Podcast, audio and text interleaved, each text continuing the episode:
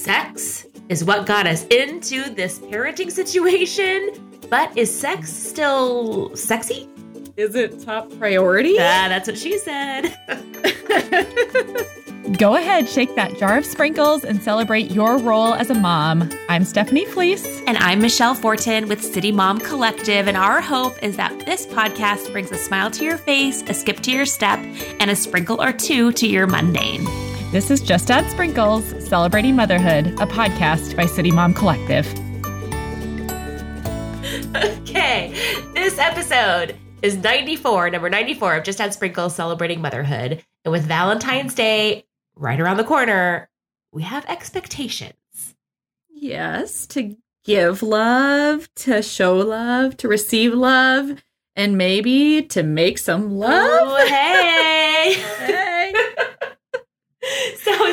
you don't have to go into too much detail, but I am curious what does Valentine's Day look like for you and Alan? You know, I hate to say this because I am going to make people jealous, but I'm just going to say it anyway.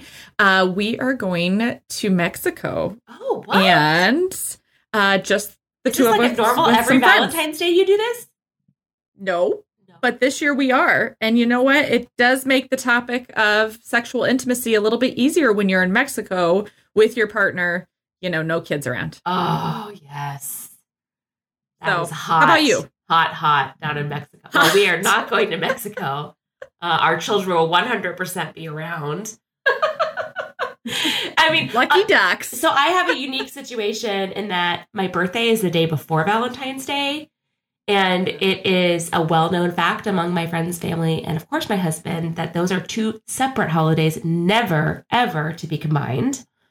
Uh, there's one one boyfriend I had in college who gave me a combo gift, and that relationship did not last a minute longer.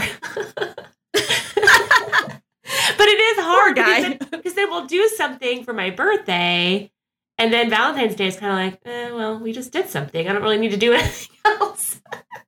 yes. So, Tim, I mean, it's we really, and and so to say that's kind of the opposite of what you're doing. We we will probably just really downplay. We'll give each other some small gifts. We'll do something for the kids as far as getting them gifts. We might do a fun, you know, might whatever I'm making for dinner that night, make put it in a heart shape. Yes. it's really super low key and honestly not all that romantic. So you win on this one, Steph. you know what but but next year it's a we try to do this every other year and not always around valentine's day but my typical valentine's day is much more similar to what you just explained so uh but I am jealous of Mexico. Yes. yeah, yeah well in this episode we are going to talk about that topic specifically sex after babies Yes, and if this topic makes you a cringe a little bit, you're not alone. I am very uncomfortable. I don't like talking Yes. about this, but also yes statistics. So, according to a survey by Lessa, L E S S A, it's a mattress company Steph. It's really interesting that they wanted to look into this topic, right? kind of makes Yes, sense. very interesting There's some things that happen on their mattresses. Anyway, 46%. Sorry. I I think I'm going to like mitigate my uncomfortableness with a lot of jokes in this episode, so just be warned. okay okay. So according to this survey, 46% of the nearly 1,000 parents that were asked said the quality of their sex life got worse after kids. And unfortunately, that doesn't mean that it got better for the 54%. Unf- No. Uh, 40% of women and 47% of men said that it stayed the same, Mhm. while only 10% of men and 13% of women said sex got better after adding kids to the family. So if your sex life got worse after having kids, you are by far in the majority. And also, according to the study, some of all of that has to do with desire, of course, but also frequency. Um, respondents reported having sex about 19 times a month pre kids and 10 times after. And when you're going to have sex is a big issue with children in the house. Mhm. So they kind of ruined the whole here- thing. They do. Yeah. Yeah. So here are the top ways that mom and dad get it done. They wait until the kids are asleep. Being super quiet. They put the kids to bed early, showering together. Now it's getting steamy. Uh, use actually steamy. Uh, I'm sorry. Can we talk about shower sex for a second? I I've never Okay. really. It's it's it's just so. There's so many possibilities for disaster in that situation. Like you have to be super super careful because I could. I, I scares me like the rate of concussions. I feel like. If, if that's something you're able to do, thumbs up. That's great. I just feel like it's so slippery, and you know, I don't know. Okay. anyway, If anyone is listening and knows anyone that has gotten a concussion while having sex in the shower, It's happened. I promise you, it's happened to somebody. okay, it, it's got to be like 0.01%, maybe less. Maybe, maybe less, but okay. Oh, that is hilarious. But okay, back to the topic at hand. So, some of the ways that parents are getting it done is also using technology to distract their kids Totally or fine. just getting rid of them. So, dropping them, you know, dropping them off Dropping on the them- side of the road, kicking him out the door. Yeah. or dr- specifically dropping them off with a relative or waiting until they leave for school. Yes. But still, 15% of parents said their kids have walked in on them having sex. Ooh. That is a very scary and real thing. 15%. 15%. And Yeah. I bet, hmm, I'm going to bet that number grow, goes up. Um, I don't know. 15% actually feels a little low, but I guess most parents are just real careful. Yeah, yeah. Well, uh, this overall topic of sex after kids is a hot topic here at City Mom Collective. hot and spicy over here, City Mom. Um, and speaking of hot, there's an article over at Birmingham Mom Collective. It's actually a series, two part series that they did called Let's Mhm. Talk About Sex After Baby. So let's sing that together, Steph. Let's talk about sex, Let's talk after, about sex after baby. baby. Let's not go into Let, us that, not do that. Let's industry. podcasting. Okay. And I'm I am obsessed with this writer. She just Yeah, me too. She wrote this so amazing. She starts her post with this sentence Periodically, my mind drifts back to those early days of dating my husband. I'm amazed at just how easily and naturally physical intimacy came to us. I swear it was like a Krispy Kreme. The hot now sign was literally always on. I love that. And I relate to that.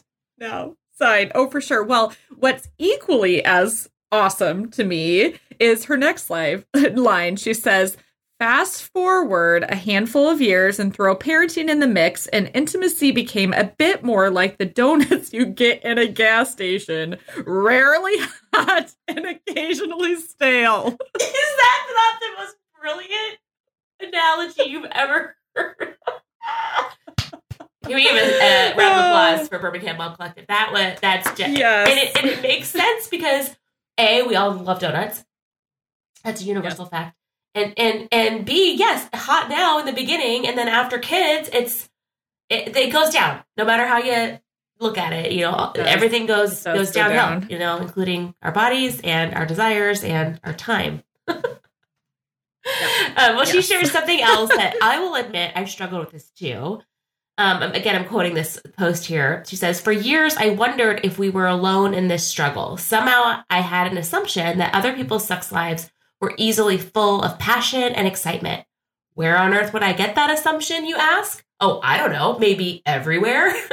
Mainstream portrayals of women being hot and ready are commonplace. But the more I've read and talked with others, I'm convinced the struggle is real for many couples, particularly those in the parenthood category. Now, I have to say, Oh. I was just talking with a, a friend of mine about this very whole sex and marriage topic. And I was telling her I was so frustrated. My husband and I watched the show Yellowstone. Um, and uh, do you watch that show, Steph? Uh, my husband does, but I do not. Well, that you should, I should probably inform you about some things that happen in that show that he that he sees. but they Uh-oh. what the main and I love the show. It's a great show. Uh, the main female characters are always portrayed as like these sexual like they're always instigating sex they're always ready for sex like they like her husband wakes her up in the morning to kiss her goodbye. And she's like, don't leave, let's have sex. And I'm like, Oh. who actually does that? Like, uh, you know, I'm going to be like, why did you wake me? I'm going back to sleep. Have a good day. You know, like, I just feel like it's so unrealistic and it's frustrating. It's very, you know what, it's more abnormal. I do know that there are women out there that have more of a sex drive and sex appetite than their husbands. Thirty percent. So- I read the stat. It's thirty percent of heterosexual marriages. The so it's a minority. The women have a higher sex drive. Okay. So it's it's definitely abnormal for sure. Well, and also I feel like I feel like that that was like w- earlier in our relationship that was different, but now sleep is like Mhm. so much more of a big deal. Mhm. I would have gladly Yeah. had sex over sleep earlier on, but now post kids and working and all that, I'm like, yeah, sometimes I just want to sleep. I know. Well, uh Michelle and I are not the experts on this topic like We're at not. all. I mean, Michelle even said both of us are a little uncomfortable even talking about this Yeah. topic, but it is an important topic. and so we have brought in an expert to share some tips today. Uh, that expert is Dr. Erin Ross. Erin is a licensed marriage and family therapist in San Antonio, Texas. She's been married for 13 years and has three kids, and she is the managing director of one of our sister sites, Alamo City Moms. First, I want to point out that while Valentine's Day is fun and supposedly filled with googly eyed love, it often brings a heaviness and built in pressure to feel happy and carefree and loved. If it does this for you, yay, it's only a week away. However, if it doesn't do this for you, that's completely understandable and okay. You're a mom, you're a partner, you've got a ton on your plate. That means sometimes love and physical intimacy take the back burner. So, here are my quick tips for trying to refocus some of that attention on your relationship. After all, one day the kids will be gone, you'll retire from that job, and you'll be staring at your partner wondering what's next. I don't want you staring at a stranger, but with a person with whom you've shared intimate moments in love with. So, here's the deal number one, take a moment to think about your turn ons and turn offs. I know it sounds strange and personal, not necessarily relational, but it matters. Before your partner can know you, you have to know yourself. In this particular situation, that means getting to know your sexual self. Are you turned on when you have music playing? Are you turned off when your partner hasn't brushed their teeth? Are you more interested in sex during the day or the nighttime? These are small things that make a big difference. Once you figure out some of these personal favorites or things that make you cringe, please tell your partner. They cannot know if you don't. Communication is really key in this area. If you never talk about what you need or want, you're setting yourself up for a lot of disappointment. Oh, for sure. And this is something that I actually, I don't feel like, you know, my husband and I talked a lot about. I, I think it was just this topic that, like, we're like, yeah, that's an important part of our lives, but it's not something we talk about outside of, you know, the bedroom or the act. Right. Well, I think too, um, and if you're yeah, not, if I your if your sex life is good and you're not wanting in that area, then you know you're probably communicating in other ways than words stuff. But um, you know, but still, like if, if people are struggling in this area, maybe you know, you know, women not orgasming on a regular basis is a, a real issue. And if you're not communicating with your partner, I'm not orgasm, I'm not having an orgasm, or um, I'm not, you know, what you're doing isn't going to make is it going to cause me to have one. Um, you, you have to Sure. say those things in order for a change to happen or for things to actually start working. You know, Yeah, yeah, yeah. Well, uh, we all know those song lyrics that go on and on about making love all night. Yeah, Yeah. Erin says not to worry about that. Number two, recognize the power of the quickie. Sure, hours of sex sound fantastic for some, but newsflash, kids don't care about your sex life and neither does your work schedule. Life happens, and as a result, our sex lives can dwindle before our eyes. Why? Because there just aren't enough hours in the day. But guess what? That's totally fine because you don't need hours for a quickie. You might not even need more than five minutes. That doesn't mean those five minutes aren't filled with love. The reframe on that one is that you and your partner recognize the time constraints and recognize the desire to connect physically. In fact, you don't even have to have sex. Just making the connection is what it's all about. So rethink the importance of a lovemaking session, learn to appreciate the art of a quickie.